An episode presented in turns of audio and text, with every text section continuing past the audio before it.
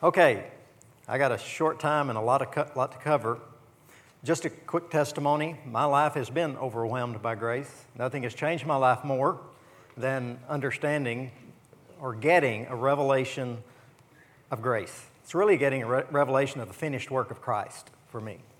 It's really what it is. And there's so much to discover in the Word about this until you'll spend the rest of your life in that discovery process. Matter of fact, you're going to spend the rest of eternity in that discovery process of all that Jesus died to give and Jesus died to do. So, the Word is filled with it. Matter of fact, the Word itself says that God is filled with grace. Did you know that God was full of it? He is. He's full of grace. John 1 says, "In the beginning was the Word, and the Word was with God, and the Word was God. Without Him was not anything made that was made." It skips a few verses and said, "And we beheld His glory, the glory as of the only begotten of the Father, full of two things." They saw Jesus, and in the seeing of Jesus, they saw God, the glory of God reflected in Christ. And when they saw God as He is, they saw two things. They saw what?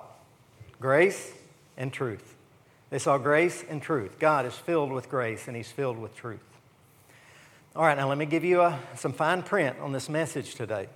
I'm going to ask you to concentrate through the first part of it, nearly all of it. I'm going to ask you to concentrate. At the end, you're not going to have to concentrate, all right? All of this leads to a conclusion, and the conclusion of this will change your life. I want you to leave today with it's a simple truth, but it's profound. One simple, profound truth. And in order to get there, I'm going to have to take you through a pattern that exists in the Word. Now, the title of the message today is, Where on Earth Does God Live? And what we're going to see is a pattern of the dwelling places of God on earth. All right, let's just jump in. 1 Kings chapter 8. Look in verse 12. It says, "And Solomon said, 'The Lord has said that He would dwell in the thick cloud. I have surely built thee a lofty house,'" and Solomon was building the temple, "'a place for thy dwelling place.'" Now look in verse 26. "Now therefore, O God of Israel, let thy word, I pray thee, be confirmed, which thou hast spoken to thy servant, my father David. But will God indeed dwell on the earth? Behold, heaven and the highest heavens cannot contain thee. How much less this house which I have built." Now obviously he's referring to the temple. But God has chosen to express His life and express His presence on earth. Doesn't mean that earth contains all of God in any measure.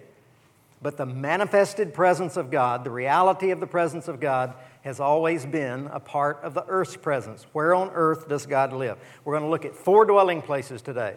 All right? We're going to look at God's primary house. We're going to look at His pattern house. We're going to look at His perfect house. And then we're going to look at His permanent house, those four things. And you're going to see this pattern all the way through the Word of God. Now, right off the top, I want you to understand something. Remember this. God will not live in a dirty house. He will not dwell in a dirty house. He will not dwell in a desecrated house. He will not live in a house that is tainted with sin. He will not live there. He cannot live there. It's a violation of His nature. God destroys anything that has sin attached to it. If He brushes up against it, it ceases to exist. God will not live in a dirty house.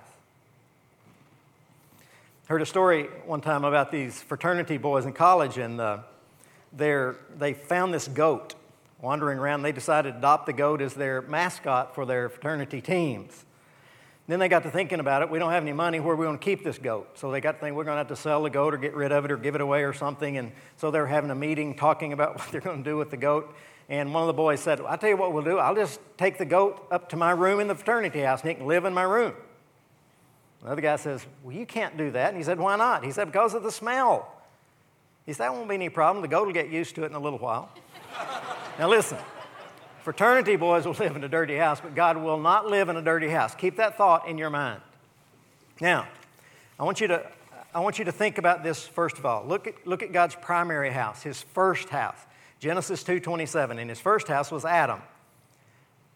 Genesis chapter 2, verse 7. Then the Lord God formed man out of the dust of the ground and breathed into his nostrils the breath of life, and man became a living being. So God created Adam, and he created him a house of 3 rooms. Adam was created, body, soul, and spirit, just as you are. Out of the dust of the ground, God formed Adam, his body. He had physical life. He breathed into his nostrils the breath of life. The nostrils, the breath of God means the Spirit of God. Ruach is the Hebrew word. So Adam became a living spirit. He had spiritual life. And then it says he became a living soul. He had soulish life or emotional life. That's why it says in Thessalonians 5:23, now may the God of peace himself sanctify you entirely, and may your spirit and soul and body be preserved complete without blame at the coming of our Lord Jesus Christ. Your body, soul, and spirit be preserved fully and totally and wholly at the coming of Jesus. So this house was a house designed. First of all, it was designed with 3 rooms, body, soul, and spirit. With his body, Adam knew natural things, roughly the world beneath him. With his soul or his psyche, he understands psychological life and emotional life. He understands fellowship with other human beings, those sorts of issues. And with his spirit, he knows God. He has spiritual life, and he's a spiritual being. So when his or my body is right, I am what? When my body is right, I'm what? I'm healthy. When my soul is right, I'm what? I'm happy. Y'all are not tracking on this side. These people over here are. When my soul is right, I'm happy. When my spirit is right, I'm what? I'm holy. When everything is right with me, I am healthy, I'm happy, and I'm holy. Adam was a house of 3 rooms, body, soul, and spirit. Now, Genesis 3:6 says something. I want you to see not only a house designed, but it was also a house desecrated. Genesis 3:6 says, when the woman saw that the tree was good for food and that it was a delight to the eyes and the tree was desirable to make one wise, she took from its fruit and ate, and she gave also her husband with her, and he ate. Now you understand what happened when they ate of the forbidden fruit, right? What did they do? What do we call that? We call that sin. They sinned. They rebelled. They went against God. It was a house, first of all, designed by God, but secondly, it was desecrated by sin. Adam defiled his temple with sin. So it became a house desecrated. As soon as the house becomes desecrated, it then quickly becomes a house desolated, meaning that God moves out, God leaves, God separates himself from Adam and Eve. And he did that. As a matter of fact, he put guards against his own ability to come and to be with them. He separated himself, and in that desolation, God just baptized them in his absence. God moved out. It was a house designed, a house desecrated, a house desolated, and fourthly, Adam was a house destroyed. And you have a pattern that will continue all the way through the Word. God destroyed the house. Genesis 2:17 says, for in the day that you eat thereof, you shall surely what? Die. And that's what spiritual death is. That's what death really is separation from God. Thanatos is the Greek word. So Adam died spiritually. Now, this death of Adam, let me just explain it just for a moment. When Adam sinned, and the Bible says that he died, did he die that day or not? Well, yes, he did, but no, he didn't. Here's how it works. In his spirit, he died. He was separated from God. He experienced spiritual death. He died immediately in his spirit. He died progressively in his soul, and he died ultimately in his body. What the word really means is dying, you shall die. The spirit of death came into Adam's life. And that's where physical death ultimately came from. Spiritual death happened immediately. Every person in the universe today, every person in the world today, is a part of the spiritual life of God, or they are spiritually dead, incapable of responding as they are to the Spirit of God. That's why Timothy says, or Paul says to Timothy, He says, a natural man does not understand the things of the Spirit of God. They are foolishness to him. He cannot respond. So Adam died. It was a house destroyed. So, you see that pattern all the way through the Word. The second house, not only is God's primary house, the second house is His pattern house. The pattern house is the temple or the tabernacle. As a matter of fact, the tabernacle came before the temple. But the temple was built exactly according to the same pattern. It has an outer house, an inner house, and an innermost dwelling place. Those three areas in that house, just like Adam. Body, soul, and spirit. The temple is based upon outer court, inner court, holy of holies. Exactly the same pattern. A house of three rooms. The outer court of the temple corresponds with the body.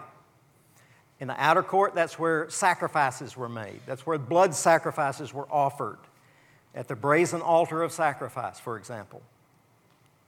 Our bodies is where sacrifices are made for us. We are to present our bodies as sacrifices to God. That's what the New Testament says. The inner court corresponds with the soul. It's a place of fellowship. It's a place of the first place in the temple of supernatural light, really, a fellowship with God. The inner court represents our what? Our spirit life, our spirit man. That's where God dwells. And the glory of God came to dwell in the temple. In those days, if you wanted to walk up to somebody and say, you know, where does God live? They would say, He's right over there in that building. He's right there. I wouldn't suggest you go over there and talk to Him, but He's in there. That's where He was, in the inner court. So, the temple was a house designed by God. As a matter of fact, He said, pay attention that everything in the temple is built according to pattern. He commanded Solomon to build everything exactly as he said. Every piece of clothing that the priest wore, every piece of furniture, the wood in it was exactly cut even in exactly the manner that God prescribed. Everything in it. It was one big object lesson is what it was. It was a house designed. Secondly, it was a house desecrated. Matthew 21:13, in the New Testament, Herod's temple is spoken of. And he said this to them, it is written, Jesus said, it is written, my house shall be called a house of prayer, but you have made it a robber's den or a den of thieves. God designed it, they desecrated it. As a matter of fact, that's just the tip of the iceberg of what was done in the temple. God designed it, they desecrated it. Now remember the pattern. God designs it, man desecrates it, then it's desolated. Meaning God leaves or God moves out. Matthew 23:38, Jesus says, behold, your house has been left unto you desolate. Talking about the temple. Now before He said, my Father's house shall be called a house of prayer. You've made it a robber's den. Now He's saying, your house has been left unto you desolate. God wasn't there anymore. He didn't dwell there anymore. He wasn't around it anymore. So Sabbath after Sabbath, they trudged to the temple, keeping a godless Sabbath in a godless temple. Now think about that a moment and translate it to modern times. I won't go into that, but I'll let you think about that. God had left. God wasn't there. His absence was manifest. God was gone. They kept going, but He was gone. They had religious services, but He was gone. They offered sacrifices, but He was gone. He simply wasn't there. It's your house now, not mine. And then it was a house destroyed, not only desolated, but destroyed. Designed, desecrated, desolated, then destroyed. They said to Jesus, look at all these stones. You remember that? And He said, I tell you, there will not be one stone left upon another. And in 70 A.D., Nero totally demolished the temple. There's absolutely not one stone left upon another. And Jesus prophesied that. The temple has never been rebuilt in Jerusalem. And again, that's something else I'm not going into, but that's a whole study in itself.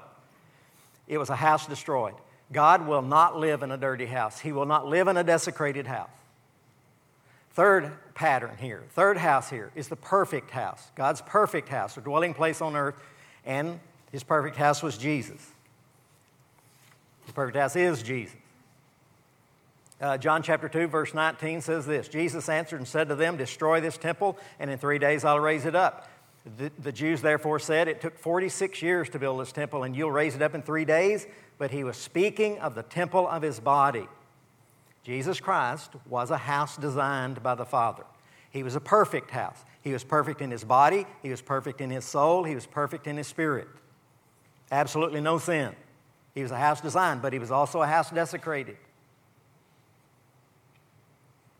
2 Corinthians 5:21 says, he made him who knew no sin to be sin on our behalf, that we might become the righteousness of God in Christ Jesus. Jesus took the sins of the world upon himself. Behold, John the Baptist said, behold the Lamb of God who takes away the sins of the world. So Jesus took the sins of the world upon himself willingly, and the perfect Son of God, the perfect Lamb of God, became sin that we might become something else. We who were sin, Jesus took sin that we might become someone else. The perfect Lamb of God became sin for me that I might become the righteousness of God in Christ. So he was a house desecrated. And then he was a house desolated. You remember his prayer on the cross? What did he pray? A house desolated. God left. God withdrew. The Father left. The Father cannot live in a dirty house, even if that house is his son. My God, why have you forsaken me?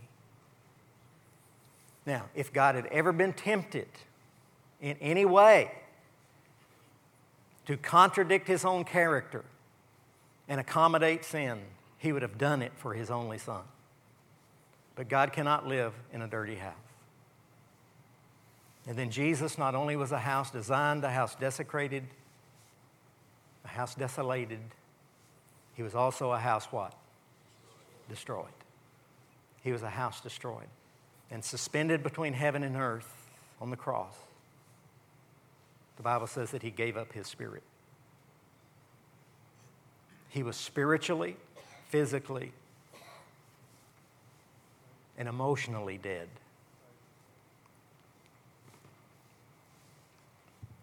God won't live in a dirty house.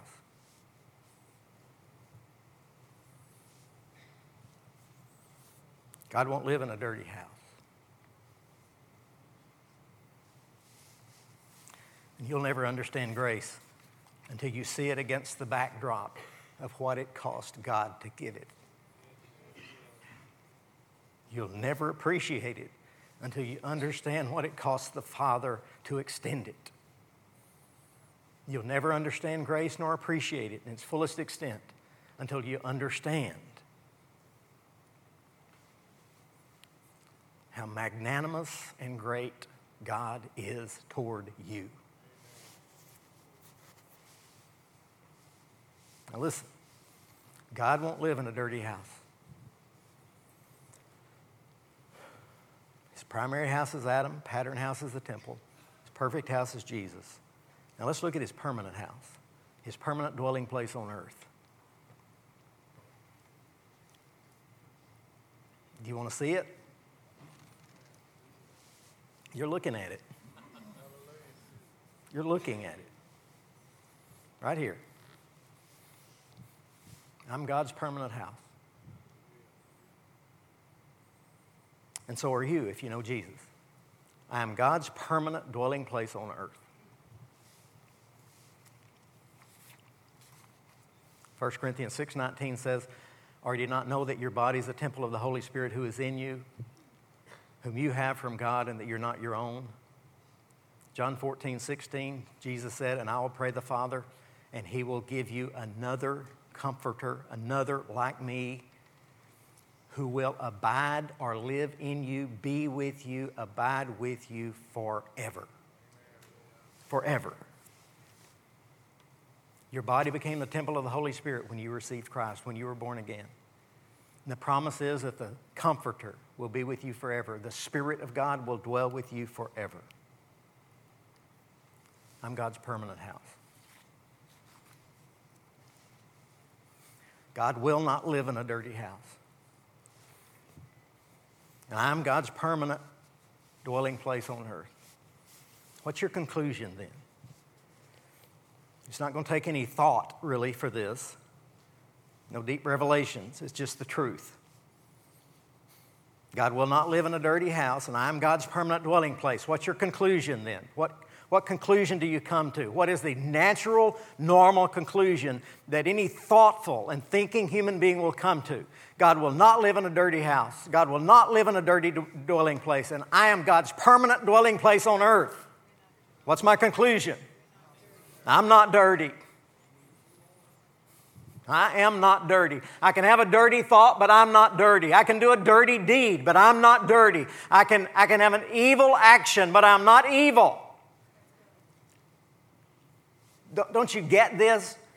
Don't you get this? Don't you understand that this is a permanent, this is an absolute, unchangeable situation for you? It's something that God did. He fixed you so He could live in you forever. And He will not live in a dirty house. That means you're fixed forever as clean. It's almost beyond belief that I'm not dirty.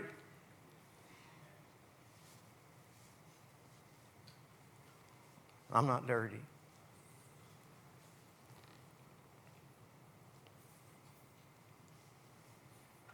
I'm not dirty. Isaiah 1:18 says, though your sins are as scarlet,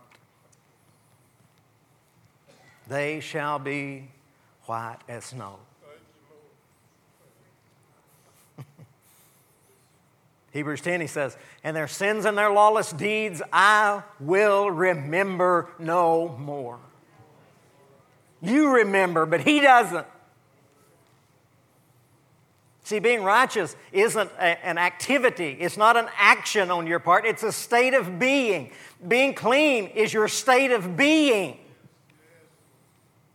You can do something wrong, but you aren't wrong. You weren't a mistake. It's all done from God's end of things.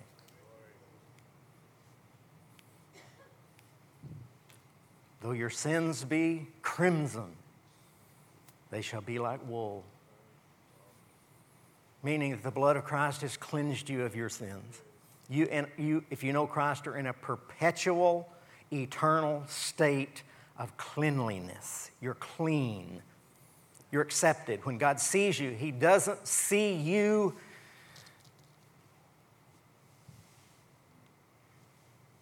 as sinful. He sees you as holy. You're as holy as Jesus is holy. You're as clean as Jesus is clean.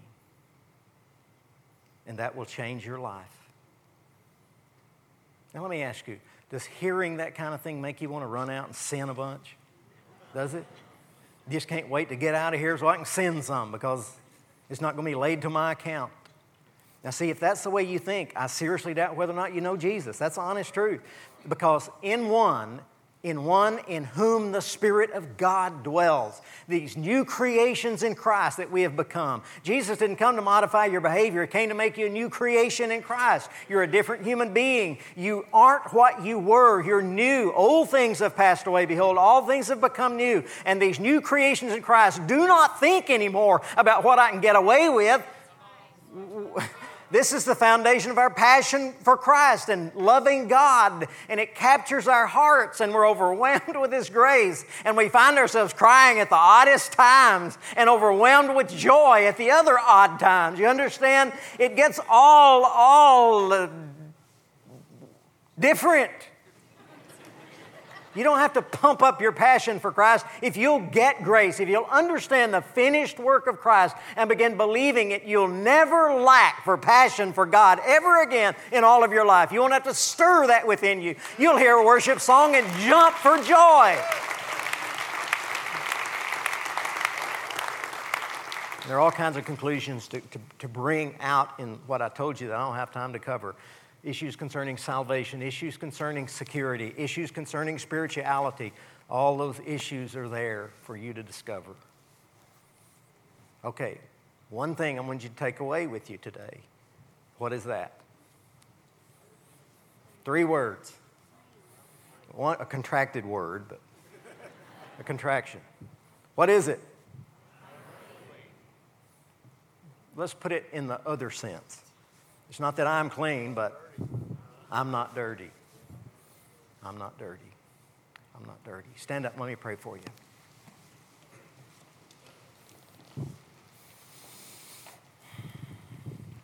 The body of Christ, the temple of God, right here before us. The dwelling place of God on earth. God will not live in a dirty house. That means that we're not dirty.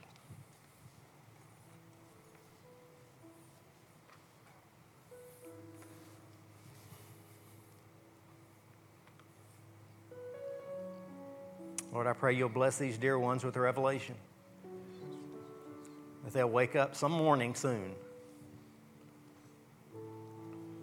and know beyond a shadow of a doubt, Lord, I finally begin to comprehend the finished work of Christ on my behalf. Lord, I pray that they might begin waking up with a sense of well-being because of the work of Christ in them. That they'll begin to appreciate more deeply than ever before the great gift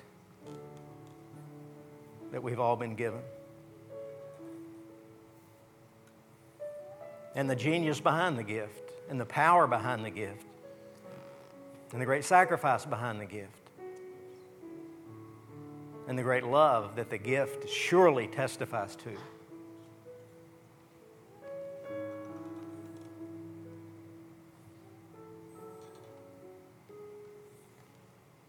And those that don't know you, Lord, I pray that today they might come and say, Jesus, I receive you as my Lord and Savior.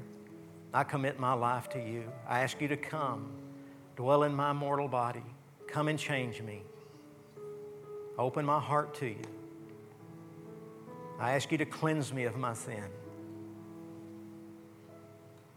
Draw them to yourself, O Lord. Bless your people now, Father. In Jesus' name, amen.